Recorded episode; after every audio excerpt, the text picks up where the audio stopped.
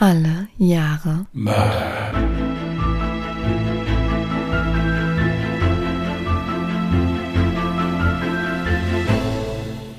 Herzlich willkommen zu Alle Jahre Mörder, der True Crime Podcast mit Christian, hallo. Und? Jasmin. Hi. Hallo, ihr Lieben. Seid gegrüßt. Wir wünschen allen einen schönen Sonntag. Ich hoffe, ihr habt ein bisschen Zeit mitgebracht. Ja, du siehst das ein bisschen kritisch. Unsere Zuhörer und Zuhörerinnen freuen sich doch, wenn wir einen langen Fall mitbringen. Der Begriff kritisch ist, äh, ist nicht richtig. Es fallen mir mehr so Begriffe ein wie Verzweiflung, Fingerschmerzen, Wutausbrüche, Profilneurosen, sowas in der Richtung. Das trifft's eigentlich am ehesten. Gut, aber du hast jetzt einen super tollen Fall geschrieben, da bin ich mir ziemlich sicher. Ich bin auf jeden Fall schon richtig gespannt. Aber bevor es gleich losgeht, wollte ich einfach nur noch mal ganz kurz Danke gesagt haben, weil wir ja letzte Woche verkündet haben, dass unser Buch Alle Jahre Mörder veröffentlicht wurde und das kam tatsächlich sehr, sehr gut bei euch an und das freut uns riesig. Wir haben schon zahlreiche Zuschriften bekommen, dass sie sich das Buch gekauft haben oder noch kaufen werden oder verschenken werden zu Weihnachten. Und ja, haben wir uns sehr drüber gefreut. An diejenigen, die sich das Buch oder vielleicht auch die Kindle-Version geholt haben, tatsächlich gibt es es auch bei Kindle Unlimited umsonst zu lesen, die können uns auch gerne bewerten. Also das Buch, da würden wir uns wahnsinnig drüber freuen. Damit könntet ihr uns echt ein Lächeln ins Gesicht zaubern. Und falls ihr euch fragt, wie funktioniert das Ganze über zum Beispiel Kindle, das funktioniert ganz einfach, sobald ihr auf der letzten Seite des Buches angekommen seid, könnt ihr, wenn ihr mögt, gerne fünf Sterne geben. Und ihr müsst theoretisch nicht einmal eine Bewertung schreiben. Also man kann auch einfach die fünf Sterne quasi abschicken, falls ihr ein bisschen schreibfaul seid. Und ansonsten, wenn euch irgendwas an einem Buch aufgestoßen ist, dann lasst es uns am besten auch mal wissen. Ist natürlich immer gut, wenn man dann weiß, was einem dann vielleicht irgendwie nicht gefallen hat. Ja, das Bewerten ist ziemlich einfach. Ich selbst habe das schon an die 30 Mal gemacht. Ja, also insofern äh, nur für dieses Buch. Ja, also wenn man so 20 Mal hinter sich hat, dann klappt es eigentlich recht zügig mittlerweile. Nein, das war ein Spaß, ist natürlich nicht möglich. Wollte ich gerade sagen, Lüge, Lüge, Lüge. Ja. Aber wie gesagt, da würden wir uns echt sehr drüber freuen. Dann haben wir noch so, ein kurzes, äh, so, so eine kurze Information. Da geht es um die gebundene Version unseres Buches. Das zieht sich leider noch einen Moment hin, weil wir da erstmal unseren Probeexemplar schicken lassen wollen und uns das erstmal anschauen wollen, wie das aussieht und ob das alles okay ist. Und ab dann geht die ganze Sache dann in den Verkauf. Genau. Darauf bin ich auch schon richtig gehypt. Ja, das müsste im Laufe der nächsten Woche bei mir ankommen und dann gucken wir uns das an. Und wenn das dann so ist, dass wir damit zufrieden sind, kommt das dann in den Verkauf. Ja, und für diejenigen, die jetzt gar nicht wissen, so, hä, Buch, äh, was ist hier los und äh, wo finde ich das? Guckt gerne mal in die Show Notes unseres Podcasts. Da haben wir natürlich das Buch einmal für euch verlinkt. Gut. Hatten wir sonst noch irgendwas zu sagen? Ach, wenn wir gerade so bei Bewertungen sind, weißt du, mir ist aufgefallen, da gibt es bestimmt den ein oder anderen Zuhörer oder Zuhörerin, die bislang unseren Podcast noch gar nicht bewertet hat. Das ist bei Amazon und bei äh, Apple und bei Spotify beispielsweise ganz genauso leicht, einfach mal eine Bewertung abzugeben. Ja, da würden wir uns auch sehr freuen. Wie gesagt, ist ein Klick, ist so ein Sternesystem meistens, wo ihr dann einfach Sterne geben könnt. Das würde uns wirklich sehr freuen wenn wir da eine Bewertung noch von euch bekommen können. Also wenn ihr das einrichten könnt zeitlich, dann äh, würden wir uns sehr freuen, wenn ihr das tun würdet. Da das Leben nicht nur aus Nehmen, sondern auch aus Geben besteht, geben wir euch jetzt was zurück und tragen euch jetzt bestimmt einen super spannenden Fall vor. Ich werde auf jeden Fall gespannt lauschen und lehne mich ergriffen zu? Oh mein Gott, ich vergesse es jedes Mal. Warum versuchst du es auch jedes Mal immer wieder? Warum vergesse ich dieses Wort? Was sagst du? Ich lausche ergriffen, sage ah, ich immer. Und ich lausche ergriffen. Gut. Also, ich hatte 1984 gezogen. Und dann verlassen wir auch jetzt mal so ein bisschen die Heiterkeit, kommen ein bisschen runter. In dem Fall habe ich einige Namen geändert. Die Gesundheit und das Wohlergehen meiner Patientin oder meines Patienten werden mein oberstes Anliegen sein. Ich werde die Autonomie und die Würde meiner Patientin oder meines Patienten respektieren.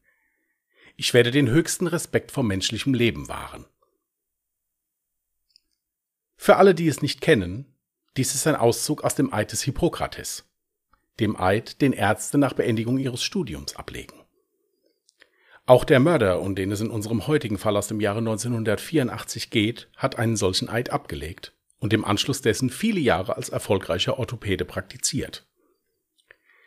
Aber leider gingen neben vielen richtigen Diagnosen auch zwei brutale Morde auf sein Konto. Es ist der 29. Dezember 1984. In der Wache der Freiwilligen Feuerwehr Höchst im Odenwald geht gegen 15 Uhr eine Meldung ein starke Rauchentwicklung in einem Wohnhaus in der Bismarckstraße.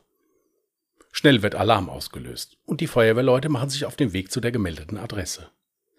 Vor Ort sehen die Helfer, dass es sich bei der besagten Adresse um ein Wohnhaus mit angrenzender Arztpraxis handelt.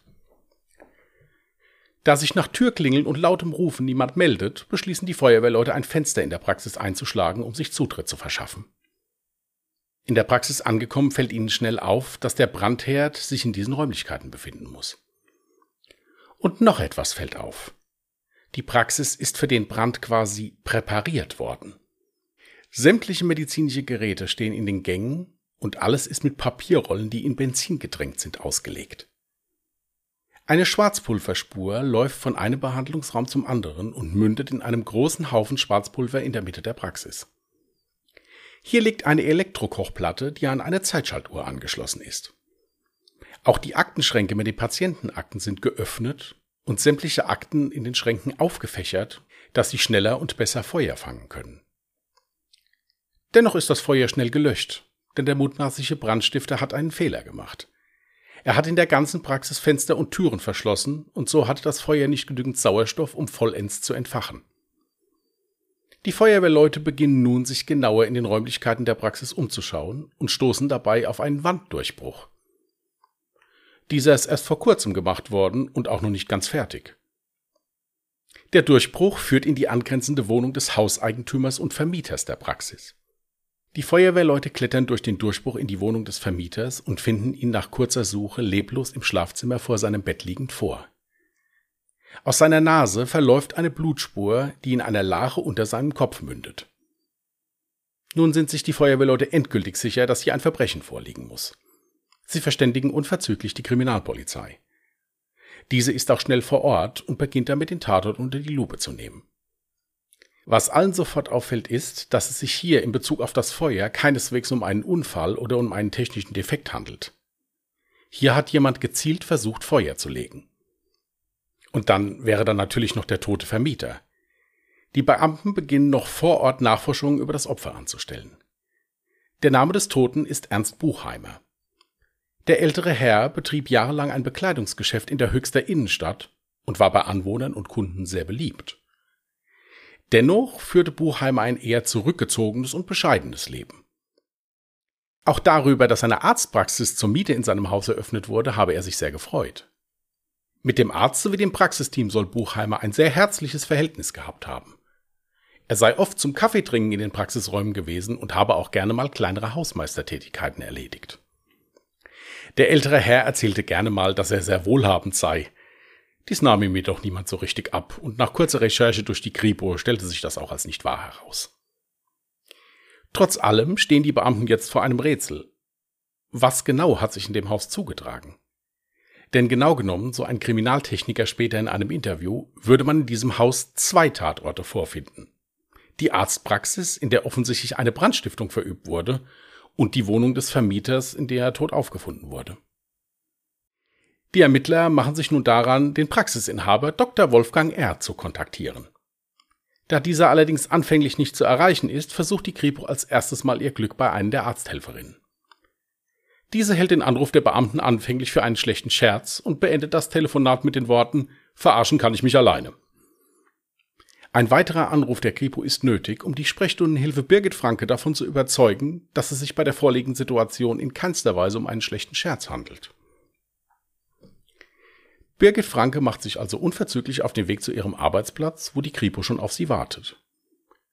Beim Betreten der verwüsteten Praxis fällt der Sprechstundenhilfe auf, dass der große Perserteppich im Eingangsbereich fehlt und auch ein seltenes Ölgemälde an der Wand zum Behandlungszimmer durch ein anderes Bild ersetzt wurde. In Bezug auf den frisch geschlagenen Durchbruch zur Wohnung des Vermieters zeigt sich Franke sehr überrascht.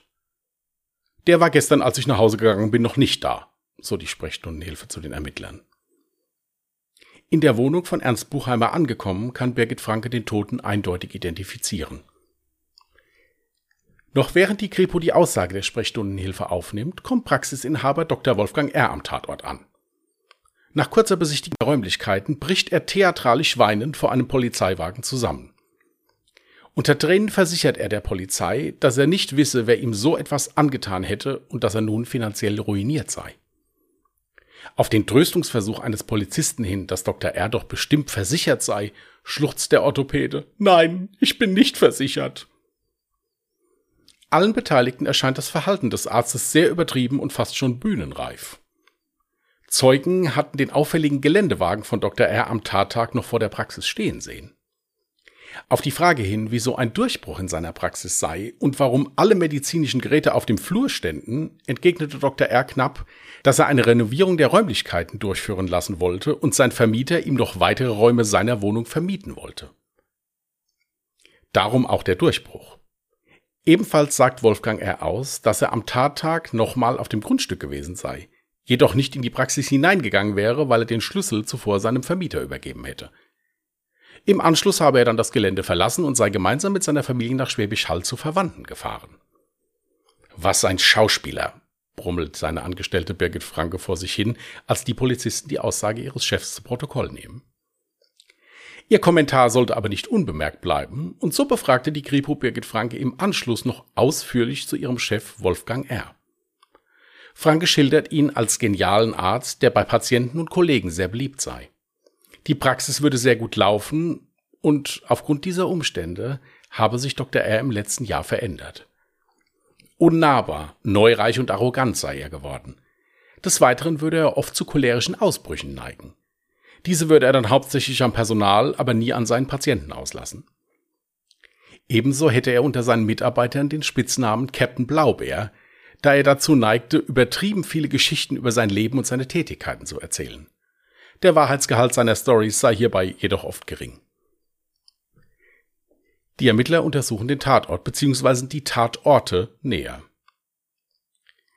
Hierbei sehen sie sich auch die von der Feuerwehr gefundene Herdplatte mit der Zeitschaltuhr etwas näher an. Ihnen wird schnell klar, dass aufgrund dieser Zeitschaltuhr eventuelle Alibis zum Zeitpunkt des Brandes kritischer zu betrachten sind. Da kein richtiges Feuer ausbrach, wissen die Ermittler auch nicht, wie lange die Herdplatte schon geglüht hat und wann die Zeitschaltuhr installiert wurde. Die Kripo setzt die Befragung von Dr. Wolfgang R. fort. Dieser gibt nun zu Protokoll, dass er in den letzten Wochen Opfer eines Erpressers geworden sei. Der Erpresser hätte verschiedene Geldbeträge von ihm gefordert und damit gedroht, die Praxis in Brand zu setzen. Dr. R. sagt aus, dass er brieflich dazu aufgefordert worden sei, verschieden hohe Geldbeträge in seiner Praxis für den Erpresser zu deponieren. Unter anderem will er Geld hinter dem Spülkasten der Patiententoilette gelegt haben. Als die Ermittler sich allerdings das WC genauer ansehen, fällt ihnen auf, dass man hier gar nichts hinter der Toilette deponieren kann, da diese mit der Wand verschraubt ist. Darauf angesprochen ändert Dr. R. seine Aussage und behauptet nun, er habe den Geldumschlag in den Spülkasten kleben müssen.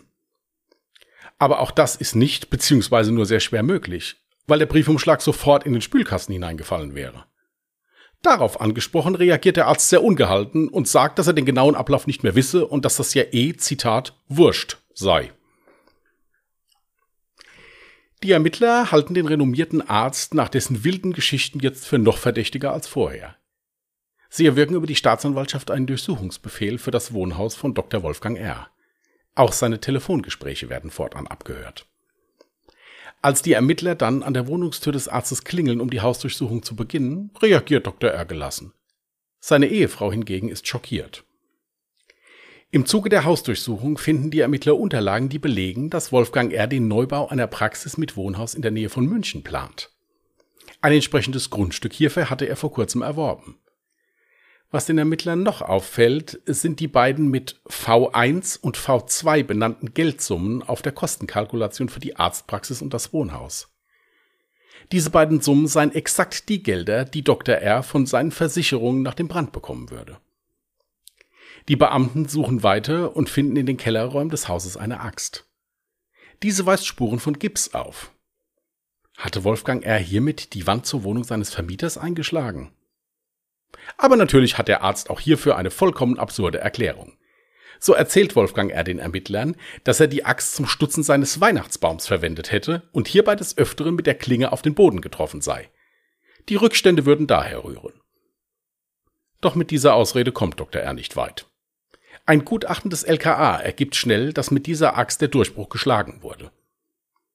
Die Ermittler sind sich nun mehr und mehr sicher, dass Dr. R. hinter der Brandstiftung und auch hinter dem Mord an seinem Vermieter steckt.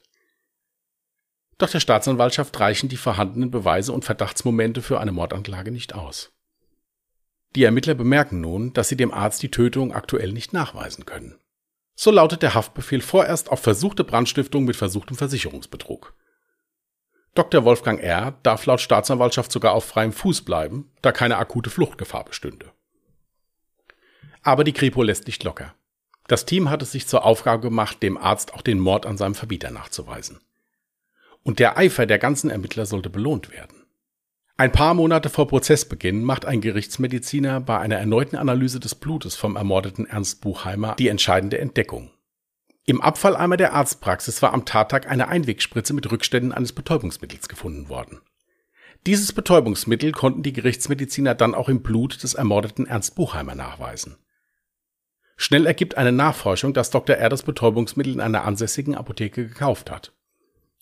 Die Verabreichung des Medikamentes war laut Gerichtsmedizin dafür verantwortlich, dass das Opfer das Blut, welches durch die Wunde in seiner Nase in seine Atemwege gelangte, nicht abhusten konnte. Die Wunde ist nach gerichtsmedizinischem Gutachten eindeutig durch eine Manipulation mittels eines scharfen Gegenstandes erfolgt. Jetzt hat die Staatsanwaltschaft genug Beweise und beantragt sofort einen Haftbefehl wegen Mordes. Dr. R. ist mittlerweile mit seiner Familie nach München gezogen, um dort wie vorab geplant seine neue Praxis zu eröffnen. Er wird von den Ermittlern zu Hause verhaftet, als er gerade mit seiner Familie beim Frühstück sitzt. Beim Verlassen des Hauses sagt er noch zu seiner kleinen Tochter, dass er am Abend wieder zurück sei. Gegenüber den Ermittlern lässt sich der Mediziner nichts von seiner Verunsicherung anmerken. Die spätere Haftprüfung zieht sich über zwei Tage hin. Dr. Rs Verteidiger zweifeln die vorliegenden Beweise immer wieder an und beantragen ihren Mandanten sofort freizulassen. Sie haben jedoch keinen Erfolg und so startet am 9. Dezember 1986 der Prozess gegen den Orthopäden vor dem Landgericht Darmstadt. Es ist nun an der Staatsanwaltschaft Dr. R. die Taten nachzuweisen. Dieser zeigt sich vor Gericht locker und scheinbar unbeeindruckt von den Vorwürfen gegen ihn. Das Medieninteresse ist enorm. Gegen Ende der Verhandlung deutet sich schon vor der Urteilsverkündung ein Schuldspruch gegen den Arzt an.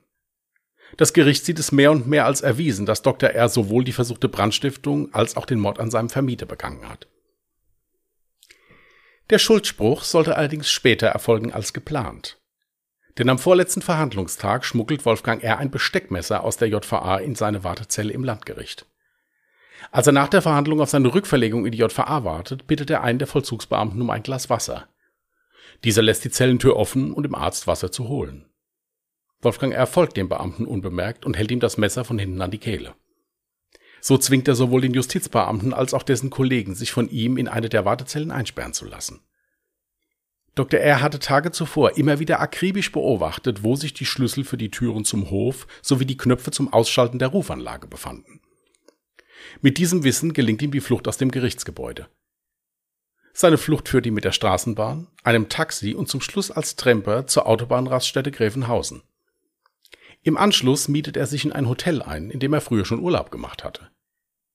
Dem Personal, welches ihn erkennt, versichert er glaubhaft nicht Dr. Wolfgang R., sondern sein Cousin zu sein, der ihm zum Verwechseln ähnlich sehe. Dennoch bleibt einer der Mitarbeiter misstrauisch und verständigt die Polizei. Dr. R. lässt sich im Anschluss widerstandslos festnehmen. Am 12. Februar 1987 kann dann das Gericht sein Urteil sprechen. Dr. Wolfgang R. wird wegen Mordes und versuchter schwerer Brandstiftung sowie wegen Versicherungsbetruges zu einer lebenslangen Haftstrafe verurteilt. Diese muss der Arzt in der JVA Butzbach absitzen. Aber die Karriere von Dr. Mord, wie ihn die Presse in vielen Artikeln nannte, ist leider noch nicht beendet. In der JVA erweist sich Dr. Wolfgang R. als Mustergefangener. Er ist stets freundlich und umgänglich. Mit seiner höchst manipulativen Art sowie seiner Begabung, Menschen zu lesen, verschafft er sich schnell einige Privilegien. So darf er als einziger Gefangener in der Druckerei arbeiten und wird auch das eine oder andere Mal von Bediensteten und Mitgefangenen um ärztlichen Rat gefragt. Lediglich die Gespräche mit dem Gefängnispsychologen, der ihm eine narzisstische Persönlichkeit bescheinigt, lehnt Dr. R. strikt ab. Ebenso versteht Dr. Es wie kein zweiter, Menschen für seine Zwecke einzusetzen. So schafft er es, den Gefängnispfarrer mit Beteuerung über seine Unschuld dazu bewegen, den Bischof darum zu bitten, ein Schreiben an die Justizverwaltung zu schicken und sie darin zu ersuchen, den Fall Wolfgang R. erneut zu prüfen, da dieser unschuldig im Gefängnis einsäße. Vier Anläufe unternimmt Dr. R., um eine Wiederaufnahme seines Falles zu erwirken. Allerdings scheitert er zum Schluss mit seinem Plan. Dennoch schafft er es aufgrund von sehr guter Führung in der Haft sogar ein Belobigungsschreiben vom Anstaltsleiter zu bekommen, weil er einem Vollzugsbeamten in einer Auseinandersetzung mit einem anderen Gefangenen beigestanden hatte.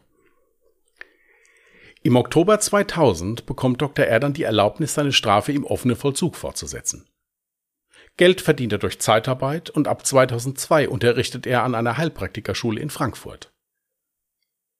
Da er sich auch in dieser Zeit nichts zu Schulden kommen lässt, wird Dr. Wolfgang R. im Alter von 55 Jahren nach 17 Jahren und drei Tagen aus der Haft entlassen. Zu früh wie sich herausstellen sollte. Kurz nach seiner Entlassung zieht Dr. R. mit seiner vierten Frau, beide haben sich in seiner Haftzeit kennengelernt, nach Fronten in Bayern. Er arbeitet in einer Reha-Klinik als Funktionsoberarzt. Seine Approbation ist zu diesem Zeitpunkt allerdings noch beschränkt und befristet. Dies will der Mediziner schnellstmöglich ändern. Auch die Auflage, sich in psychotherapeutische Behandlung zu begeben, kommt er nach. Seinem Therapeuten sagt er auf dessen Frage hin, was denn sein Therapieziel sei, dass er seine Approbation wieder haben wolle und sonst keinerlei Defizite habe. Ebenso sagt er, dass er unschuldig im Gefängnis gesessen habe und sein Urteil ein großer Justizirrtum war. Aber so unauffällig wie Dr. R sich selbst sieht, ist er keineswegs. Auf der Arbeitsstelle kommt es immer wieder zu lautstarken Auseinandersetzungen mit Kollegen und Vorgesetzten, und auch in seiner Ehe gibt es häufig Streitereien. Diese führten sogar dreimal dazu, dass seine Ehefrau den Psychologen zur Hilfe rufen musste. Im Sommer 2004 wechselt Dr. Wolfgang R. seinen Arbeitsplatz und arbeitet fortan in einer orthopädischen Praxis im Bayerischen Wald.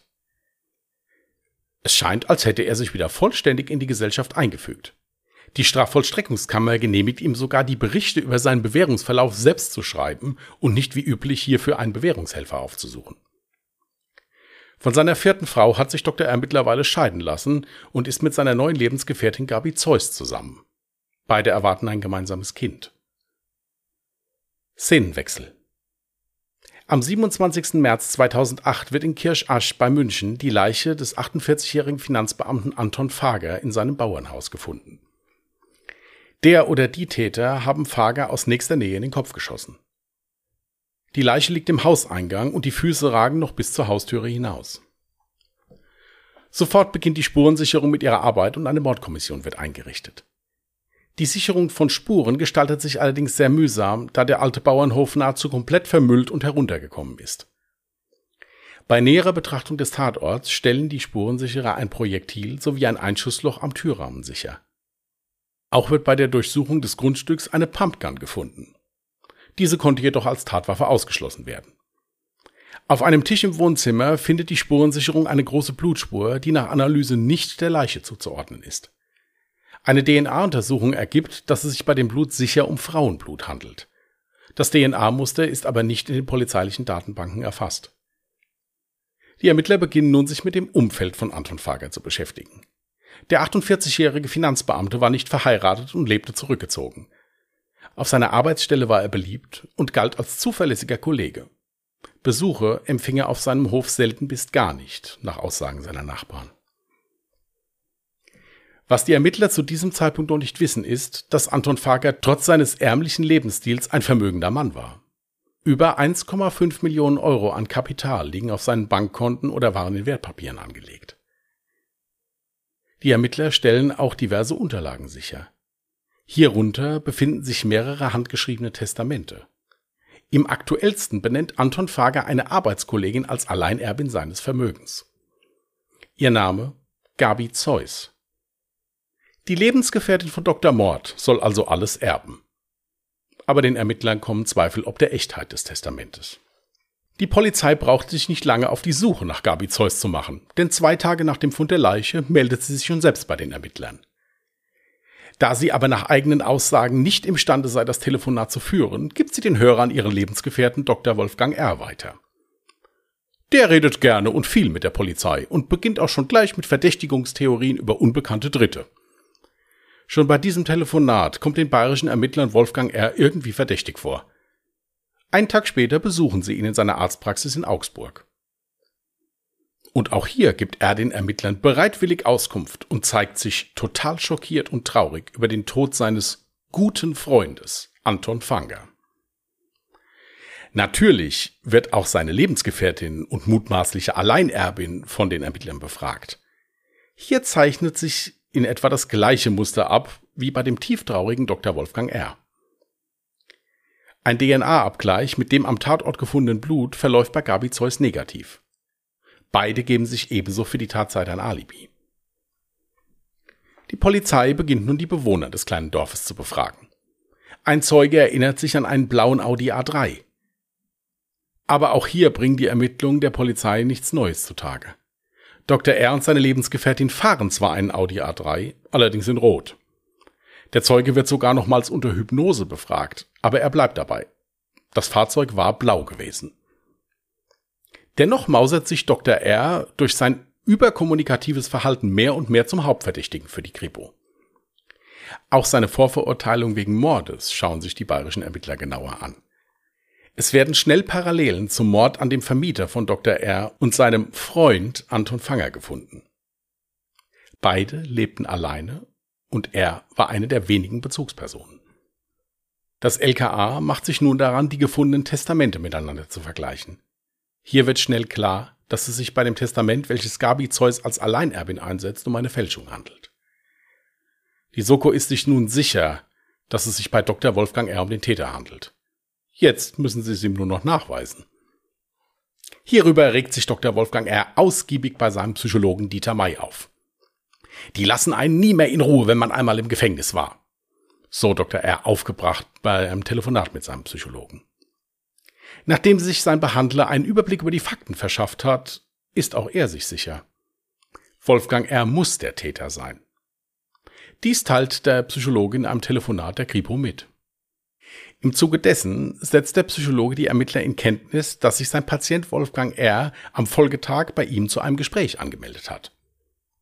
Die Kripo bittet Dieter May, sich für dieses Gespräch mit seinem Patienten verkabeln zu lassen. Der Psychologe stimmt zu. Per Hubschrauber werden zwei Polizisten mit dem benötigten technischen Equipment nach Kempten geflogen, um alles für das Therapiegespräch vorzubereiten. Gleichzeitig macht das SEK sich einsatzbereit, denn die Ermittler haben auch Sorge um die Sicherheit des Psychologen. Das Therapiegespräch verläuft anfänglich allerdings ohne das gewünschte Geständnis. Vielmehr regt sich Dr. R. darüber auf, dass er erneut Opfer eines Justizirrtums sei. Gegen Ende des Gespräches schlägt die Stimmung von Wolfgang R. dann allerdings um. Er verlangt von seinem Psychologen, ihm ein Alibi zu geben.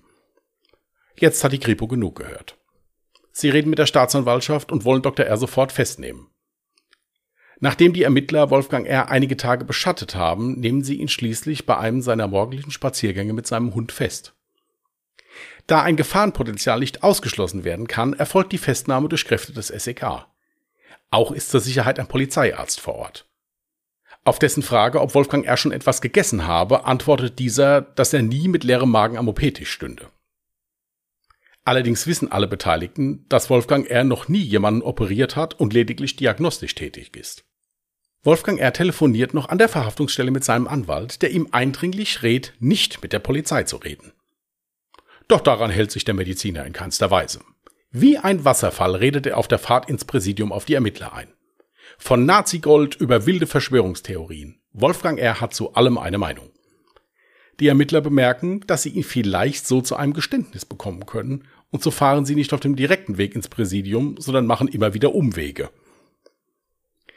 Zeitgleich wird die Wohnung des Arztes durchsucht. Die Ermittler hoffen, die Tatwaffe zu finden. Allerdings ohne Erfolg.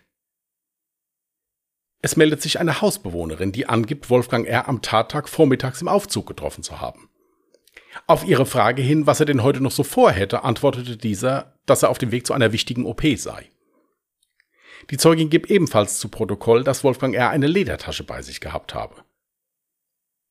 Die Ermittler finden die Tasche in Rs Wohnung und stellen an ihr Schmauchspuren fest.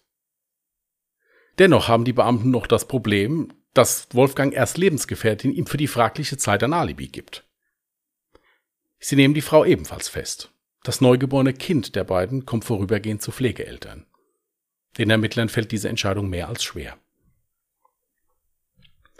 Dr. Wolfgang R. ist darüber so erbost, dass er einige der Ermittler sowie den zuständigen Staatsanwalt mit dem Tode bedroht. Zu einem Geständnis ist er in dieser Stimmung natürlich nicht zu bewegen. Die Kripo-Beamten versuchen nun herauszubekommen, von wem die Blutspur in der Wohnung von Anton Fanger sein könnte.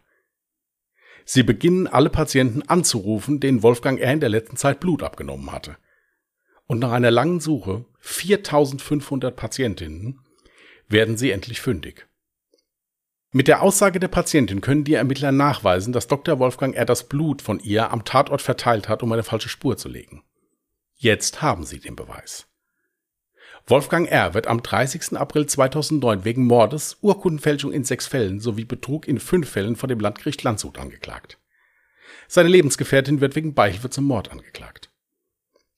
Im Rahmen des Prozesses kommen immer mehr Details über Wolfgang R. ans Licht. So ergibt eine Befragung seiner vier Ex-Frauen durch die Staatsanwaltschaft, dass er die Damen teils mit Medikamenten gefügig gemacht hat. Alle von ihnen sprechen von starken gesundheitlichen Problemen während ihrer Zeit mit dem Orthopäden. Auch ein Ortstermin am Tatort steht auf dem Programm, um dem Gericht die bestmögliche Sicht auf die Tat zu geben. Am 25. August soll nun das Urteil gesprochen werden. Aber Wolfgang R. hält auch für diesen Tag eine Überraschung für die Prozessbeteiligten bereit. Einen Tag zuvor spritzte er sich eine Überdosis Insulin in seiner Zelle und muss ins Krankenhaus eingeliefert werden. Auch eine Schlinge zum Erhängen wird gefunden. Die Staatsanwaltschaft ordnet strenge Bewachung im Krankenhaus an, denn wie Sie mittlerweile wissen, ist Wolfgang R. ja schon einmal kurz vor dem Urteilsspruch geflohen. Aber die Ärzte im Krankenhaus leisten gute Arbeit und schaffen es, Wolfgang R. pünktlich zur Urteilsverkündung in einen verhandlungsfähigen Zustand zu bringen. Zur Urteilsverkündung wird der mittlerweile 62-jährige Dr. R. in einem Rollstuhl in den Gerichtssaal gefahren. Kurz darauf spricht die zuständige Richterin ihn wegen Mordes aus Habgier schuldig. Das Urteil lebenslange Haft mit anschließender Sicherungsverwahrung. Von einer Bestrafung seiner Lebensgefährtin wird abgesehen. Wolfgang R. nimmt das Urteil sprach- und regungslos hin. Beim Verlassen des Gerichtssaals zischt er dem leitenden Soko-Ermittler noch zu, Zitat, ich bring dich um. In einem späteren Interview sagte der Ermittler, dass er sich darüber keine Sorgen machen würde. Dr. Wolfgang R. ist heute 75 Jahre alt. Er sitzt nach wie vor in Haft in der JVA Straubing. Die Approbation wurde ihm erneut entzogen. Diesmal hoffentlich für immer. Ja, da sagst du was. Hoffentlich für immer. Also ich konnte es jetzt überhaupt gar nicht nachvollziehen, wie er seine Approbation weil zumindest irgendwie teilweise mit irgendwelchen Auflagen oder Einschränkungen wieder erhalten hat. Also ich dachte, das wäre gar nicht möglich. Doch, das ist möglich. Wenn jemand darüber befindet, dass das so ist, dann darf man das. Ja, ja. Ich, mich stelle mir nur die Frage, wie das jemand befindet, also nach solch einer Tat. Aber gut, das ist jetzt mal dahingestellt. Also ich kann in dem Zusammenhang noch mal eins sagen. Es ist also in diversen Dokumentationen und auch Zeitungsartikeln unheimlich auf diese hochgradig manipulative Art von dem eingegangen worden. Also der war neben seiner Brutalität, die er auch hatte und die sich auch in diesen cholerischen Anfällen des Öfteren dann wiedergespiegelt hat, wie rücksichtslos der also sein konnte von jetzt auf gleich, war das ein höchst manipulativer Mensch, der wirklich Leute gesehen hat, gewusst hat, was die hören wollen, denen genau das gesagt hat, um somit seinen eigenen Vorteil daraus zu ziehen. Aber der Schlauste war er ja dann tatsächlich nicht, muss ich mal ganz kurz sagen, weil ich beispielsweise so gar nicht verstanden habe, wie er zu der Aussage kam, dass er nicht versichert sei. Also diese, dieses Riesentheater bei der ersten Vernehmung, war ihm da nicht bewusst, dass es ganz easy nachzuprüfen ist, dass er eine Versicherung hat? Nein, weil er der Meinung war, und das war er generell während dieser ganzen Periode, als er mit Polizei, Staatsanwaltschaft und Gericht zu tun hatte, dass er so glaubwürdig ist, dass ihm das, dass das gar nicht überprüft wird. Ach so. Er dachte, das käme gar nicht erst so Genau. weit. Und auch als die, als der das zum Beispiel erzählt hat mit diesen Geldbeträgen, die er hinter die Toilette deponieren musste oder so, haben die Ermittler dem ja wirklich fünf Minuten später gesagt, hier, das kann doch gar nicht sein, was Sie hier sagen. Gucken Sie doch mal, das kann man doch gar nicht festmachen. Mhm. Ja. Und trotzdem ist der komplett sicher geblieben, hat das dann halt einfach wieder geändert und hat gesagt, ja, dann war das halt so, dann habe ich das halt vergessen oder irgendwie sowas. Naja, aber das meine ich ja. Also wirklich schlau war er jetzt nicht, weil egal, was er sich da für ein Lügenkonstrukt ausgedacht hat, es hat ja hinten und vorne halt eben Lücken gehabt. Richtig, ja. was, was halt aufgefallen ist während dieser Befragung, das hat auch dieser eine Soko-Ermittler gesagt, der hat gesagt, der hat sich wirklich nicht aus der Ruhe bringen lassen. Also der hat wirklich gesagt, ich bin hier der Doktor und ihr seid hier die kleinen dummen Polizisten und seid froh, jetzt erzähle ich euch mal, wie es läuft. So nach dem Motto. Mhm. Und äh, das war halt wirklich krass, sagt er. Und diese Redeschwalle, die der halt hatte, der hätte ja alles erzählt. Er hätte für den Mossad äh, Waffengutachten gemacht und, und äh, er, er, er kennt Leute, die wissen, wo das Nazi-Gold liegt und, und was weiß ich was nicht noch alles, was der alles erzählt hat. Hier, aber der Psychologe hatte ihm ja eigentlich nur so eine narzisstische Persönlichkeitsstörung oder sowas nachgewiesen. Der Psychologe im Gefängnis, ja. Aber mit dem so. hat er auch die Gespräche abgelehnt. Dieser andere Psychologe, den er gefunden hat, das war ein Arzt und Psychologe, der eigentlich sich zur Ruhe setzen wollte. Und dann ist der Wolfgang R. bei dem aufgetreten und dann hat der Arzt gedacht, naja gut, es ist ein Kollege, komm, den Patient mache ich noch. So als letzte Amtshandlung im Prinzip. Mhm. Und auch im Zuge der Behandlung haben die beide sich auch ein kleines bisschen angefreundet. Also der Psychologe sagte auch, wir wären, sie wären per Du zum Schluss gewesen und äh, es wäre wär ja auch ein interessanter Mensch gewesen, mit dem man sich gut unterhalten könnte. Nur als der Psychologe dann gehört hat, was passiert ist wieder und das sich dann mal belesen hat darüber, hat er gleich gesagt, okay, das muss der gewesen sein. Mich hätte jetzt mal die Diagnose von dem Psychologen interessiert. Da hat ja irgendwas nicht mit ihm gestimmt. Wenn er hier von irgendwelchen Verschwörungstheorien etc. anfängt. Also in, in, in Artikeln oder so, die man liest, redet man von dieser narzisstischen Persönlichkeitsstörung und halt einige Gutachter haben gesagt, er hätte das Münchhausen-Syndrom. Also sprich, dass der wirklich krankhaft Lügen erzählt, ohne das überhaupt äh, zu wollen, mehr oder weniger. Aber das war schon ein hochgradig berechnender Mensch. Also ich meine, der hat die Kalkulation für die neue Praxis schon bei sich zu Hause liegen, hat die Versicherungssumme mit einkalkuliert, ja, die er eben. da kriegt. Äh, also das war schon krass.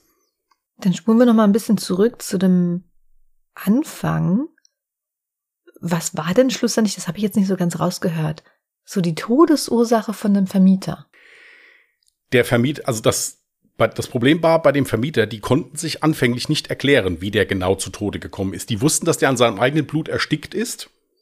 Es war aber nicht so ganz klar wie. Und dann ist er halt nochmal untersucht worden. Dann ist gesagt worden, es ist in der Nase drin eine Manipulation vorgenommen worden. Also sprich ein Schnitt, der zu einer starken Blutung geführt hat.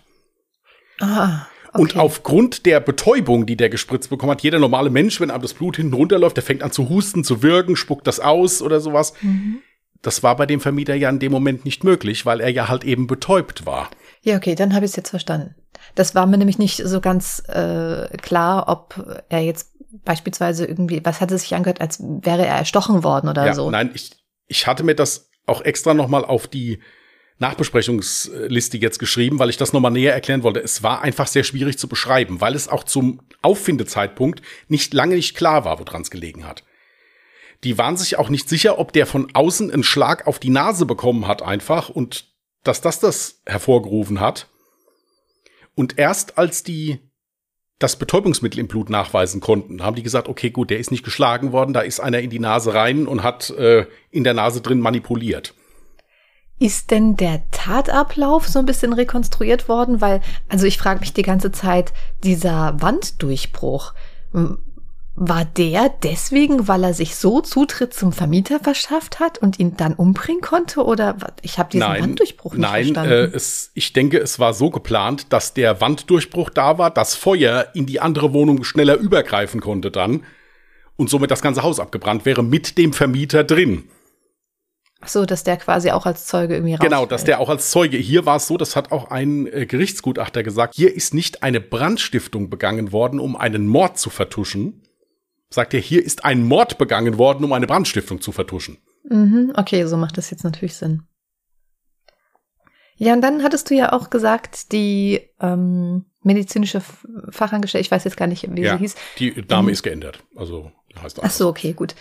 Die hatte ja ausgesagt, es hat auf jeden Fall ein Perserteppich und ein Ölgemälde gefehlt. Ja. Und da habe ich mich die ganze Zeit schon gefragt, wurde das dann nachträglich in seiner privaten Wohnung gefunden? Nein, also nach den Aufzeichnungen, die mir vorliegen, nicht. Es kann also sein, dass er es entweder schon vorher verkauft hat oder dass es irgendwo in Sicherheit gebracht hat.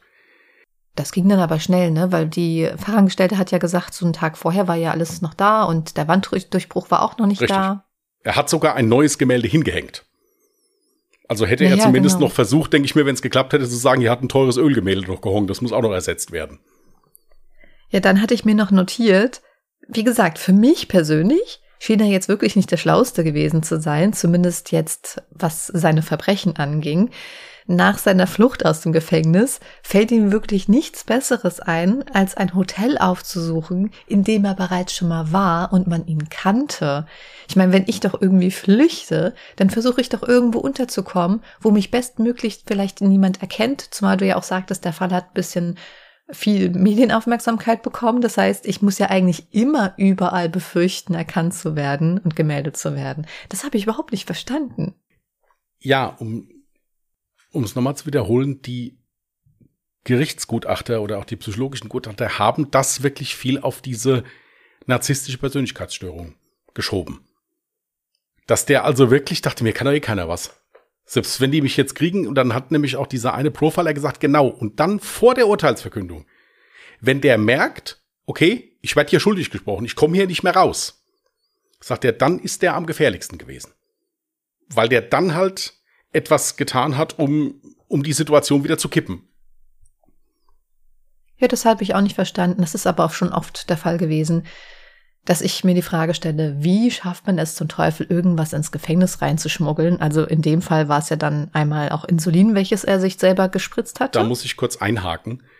Äh, Dr. R ist Diabetiker gewesen zum Schluss und der durfte das Insulin auf seiner Zelle haben. Das ist also bei Gefangenen, die das selbst dosieren ah. können, üblich in ja, Gefängnissen. Gut, aber ist es dann auch so, dass du so eine große Menge hast, dass du dich dann überdosieren kannst? Ja. Wird das nicht von einem Krankenpfleger gemacht? Nein, nein. Insulin gibt sich jeder Patient selbst und das sind solche Pens, die man so aufziehen kann mit einer gewissen Menge Insulin drin. Und viele Diabetiker haben auch verschiedenes Insulin, was sie sich spritzen.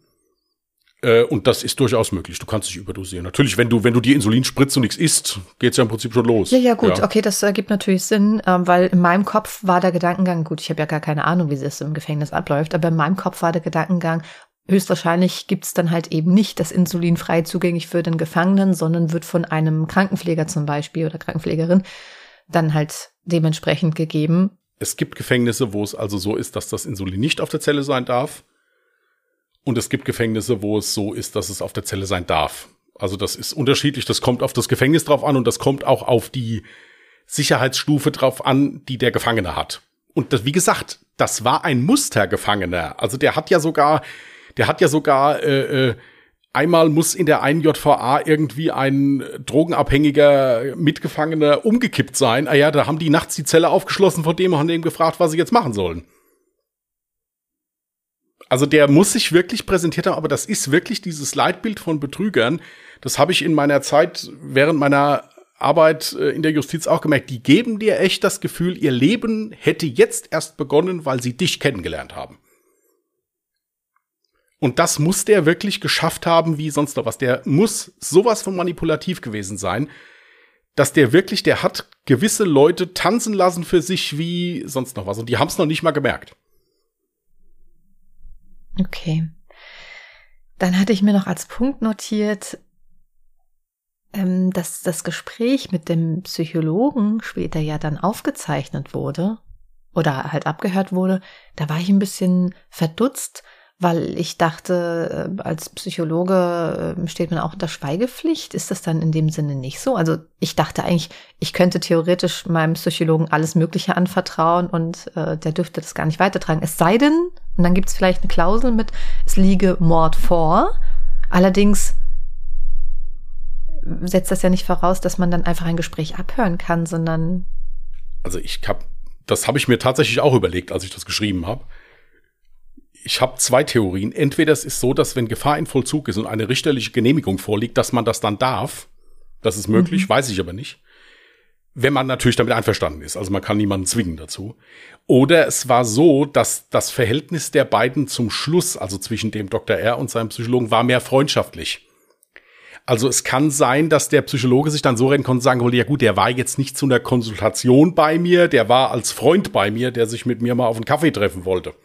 Das glaube ich eher weniger. Also ich glaube dann, dass es da vielleicht schon Ausnahmeregelungen gibt, gerade jetzt in seinem Fall, weil er ja eben schon wegen Mordes im Gefängnis gesessen hat, dass man dann halt eben durch einen richterlichen Beschluss dann da eher in der Lage ist, da so ein bisschen was an der Regelung zu kippen. Aber wenn ihr da, also an die Zuhörer und Zuhörerinnen jetzt gerichtet, wenn ihr da noch mehr Informationen habt und einen besseren Durchblick, da könnt ihr uns dann gerne nochmal korrigieren. Und dann hatte ich mir noch zum letzten Punkt notiert, ähm, du hattest dann von einer vierten Freundin während der Gefängniszeit gesprochen, Ehefrau plus danach sogar. halt eben diese Gabi, bitte? Ehefrau sogar. Äh, meine ich, vierte Ehefrau, genau. Ähm, ich habe jetzt keine Ahnung, die wievielte Frau das war, ähm, noch bevor er ins Gefängnis gekommen ist. Aber was ist denn mit der Frau geworden? Was ist mit dem Kind geworden? Hatte er da gar keinen Kontakt mehr? Da hatte ich, habe ich keine Informationen zugefunden. Da stand also nichts. Auch zu dem Kind jetzt, zu dem letzten Kind von mit der Lebensgefährtin, da habe ich nichts zugefunden.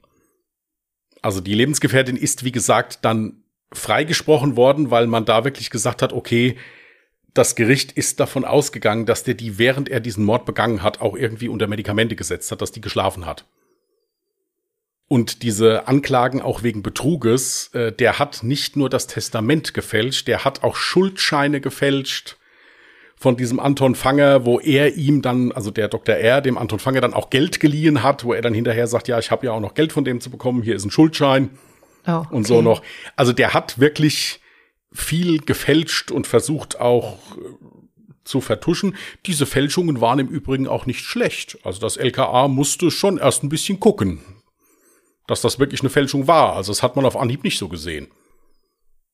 Also jetzt einfach nur so meine persönliche Einschätzung. Ich kann das halt so nie nachvollziehen, wie dumm manche Menschen sein können. Ich meine, eigentlich müsste er doch nach seinem Gefängnisaufenthalt, schön formuliert, müsste er doch eigentlich geläutet sein und sich denken, okay, Vergangenheit ist Vergangenheit, ich habe richtig Scheiße gebaut, ich habe dafür gebüßt und jetzt habe ich endlich meine Freiheit wieder und er hat's doch auch irgendwie gebacken bekommen, wieder so in sein Leben sich zurechtzufinden. Er hat als Arzt wohl auch praktiziert, wenn auch eingeschränkt. Deswegen habe ich überhaupt nicht verstanden, wie kann man dann auf die Idee kommen? Ich meine, anscheinend ging es ihm ja finanziell nicht schlecht unbedingt. Er hatte seine Arbeit, er musste eigentlich nichts fürchten. Er hatte eine Frau an seiner Seite, er hatte ein Kind ich verstehe nicht, wie man sich dann nochmal dazu verleiten lassen kann, noch mehr vom Leben haben zu wollen. Eigentlich mit der Angst im Rücken, naja, ich bin ja eh schon vorbestraft. Ich müsste ja eigentlich Angst haben, dass da genau in die Richtung halt vermehrt dann auch ähm, ermittelt wird und ich erwischt werden könnte. Die Angst hatte er nicht, weil er sich ja aufgrund seiner narzisstischen Persönlichkeitsstörung eh für den Größten gehalten hat.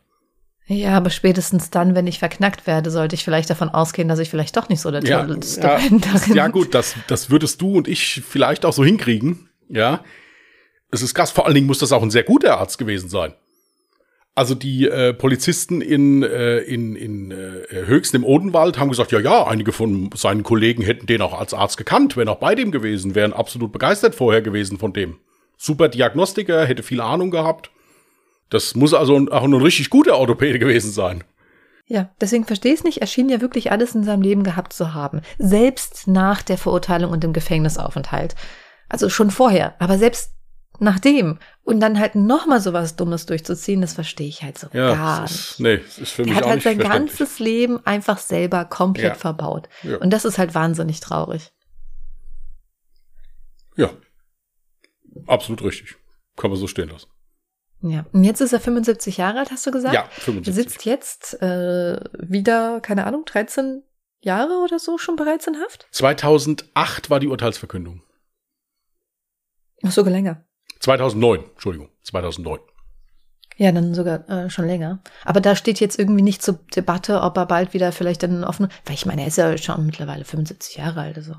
Äh, hier inwiefern da jetzt was geplant ist, nicht. Also aktuell sitzt er in Haft und hat Sicherungsverwahrung. Okay. Ja. Interessanter Fall auf jeden Fall. Ich fand es sehr spannend. traurig, wie man eigentlich ein scheinbar so gutes Leben so schnell in den Sand setzen kann.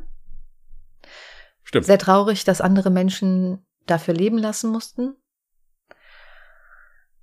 Die ja nichts einmal dafür konnten. Also es war jetzt nicht so, dass sie ihm im Wege standen, irgendwie bewusst und ihm Steine in den Weg gelegt haben, sondern es waren einfach Zufallsopfer, die überhaupt nichts dafür Nein, konnten. die ihm, also. es waren halt auch zwei Opfer, die ihm halt auch vertraut haben. Sowohl Ja, der Vermieter Schlimmste. als auch dieser, dieser Finanzbeamte, der Kollege von der Lebensgefährtin auch war.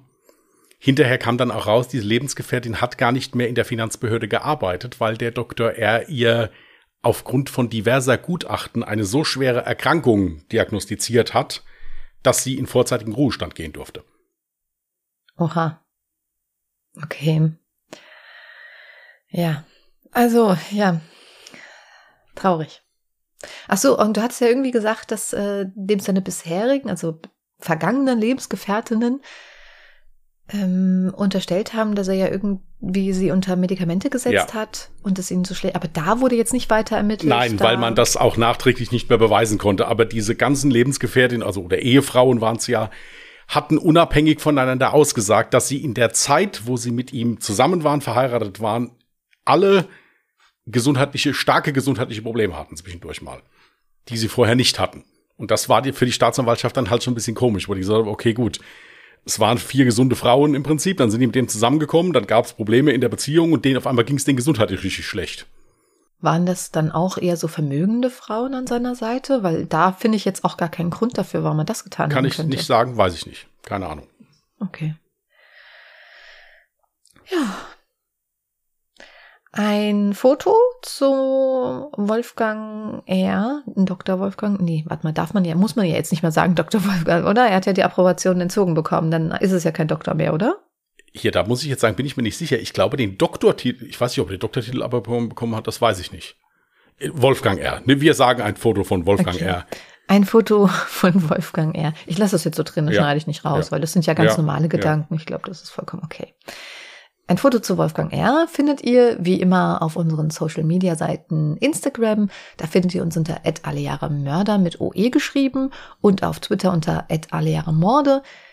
Da würde uns natürlich auch nochmal eure Meinung zu dem Fall interessieren. Falls noch Fragen offen geblieben sind oder ihr jetzt auch Anmerkungen zu dem Fall noch habt, könnt ihr diese gerne dann unter dem Post äh, reinschreiben. Ihr könnt uns natürlich auch eine PN schreiben. Falls ihr weder Instagram noch Twitter habt, könnt ihr das auch gerne unter unsere E-Mail-Adresse tun und die lautet Contact at allejahremörder.de, Mörder auch mit OE geschrieben. Wir haben jetzt auch eine Homepage, haben wir jetzt auch. Richtig, wir haben auch Ja. mittlerweile eine Homepage, da gibt es auch ein Kontaktformular, so kann man uns auch easy erreichen. Also ja, schaut gerne einfach in die Shownotes, da sind auch nochmal Ja. alle Informationen verlinkt. Gut, dann muss ich losen. Mhm. Wobei ich ja eigentlich jetzt schon zwei Mordfälle in einem Mord gemacht habe. Also normalerweise müsste ich mich ja jetzt Nee, zwei Wochen nee, mal ins nee, Privatleben nee. zurückziehen dürfen, normal. Ja. So läuft das nicht. Ja, ja, gut. Eine Kollegin, die mir freundschaftlich gesonnen wäre, hätte da jetzt zugestimmt. Naja, wir lassen das einfach mal. Ich wollte gerade sagen, was ist denn, was ist denn mit Serienmördern? Bitte? Also gleich so 30 Morde auf einmal, so die nächsten 30 Folgen machst du nichts Ja, mehr. da siehst du mal, wie anständig ich bin. Ich habe das sonst nie angefragt, Mann. Jetzt habe ich halt Ah, ja. gedacht, ja. 1955. Da hast du dir tatsächlich mal ein Jahr rausgesucht, wo wir noch gar keinen Fall Ja, behandelt haben. und es ist wieder ein Jahr, was nicht mal in der Neuzeit ist. Ich komme, verzweifle hier bald.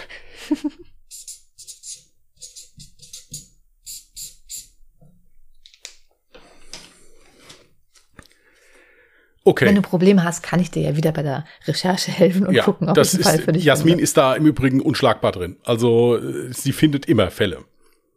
Ist wirklich toll. Ich bin da vielleicht auch zu ungeduldig. Also ihr Lieben, wenn ihr da irgendwelche Ideen habt zu 1955, schreibt sie uns gerne. Ich bin immer für gute Anregungen dankbar. Ich wollte gerade sagen, ich bin nicht die Einzige, die immer so fündig ist bei Fällen. Wir kriegen auch ab und zu richtig tolle Fallvorschläge. Mein Fall, den ich nächste Woche mache, den haben wir auch vorgeschlagen bekommen. Deswegen nochmal ganz lieben Dank an der Stelle. Also, wie gesagt, macht das gerne. Freuen wir uns sehr drüber. Mhm. Okay, ihr Lieben. War eine etwas längere Folge heute. Ich hoffe, ihr habt es trotzdem alle gut überstanden. Wir wünschen euch einen schönen Wochenstart. Passt gut auf euch auf. In diesem Sinne, macht's gut und tschüss. Macht's gut. Bye.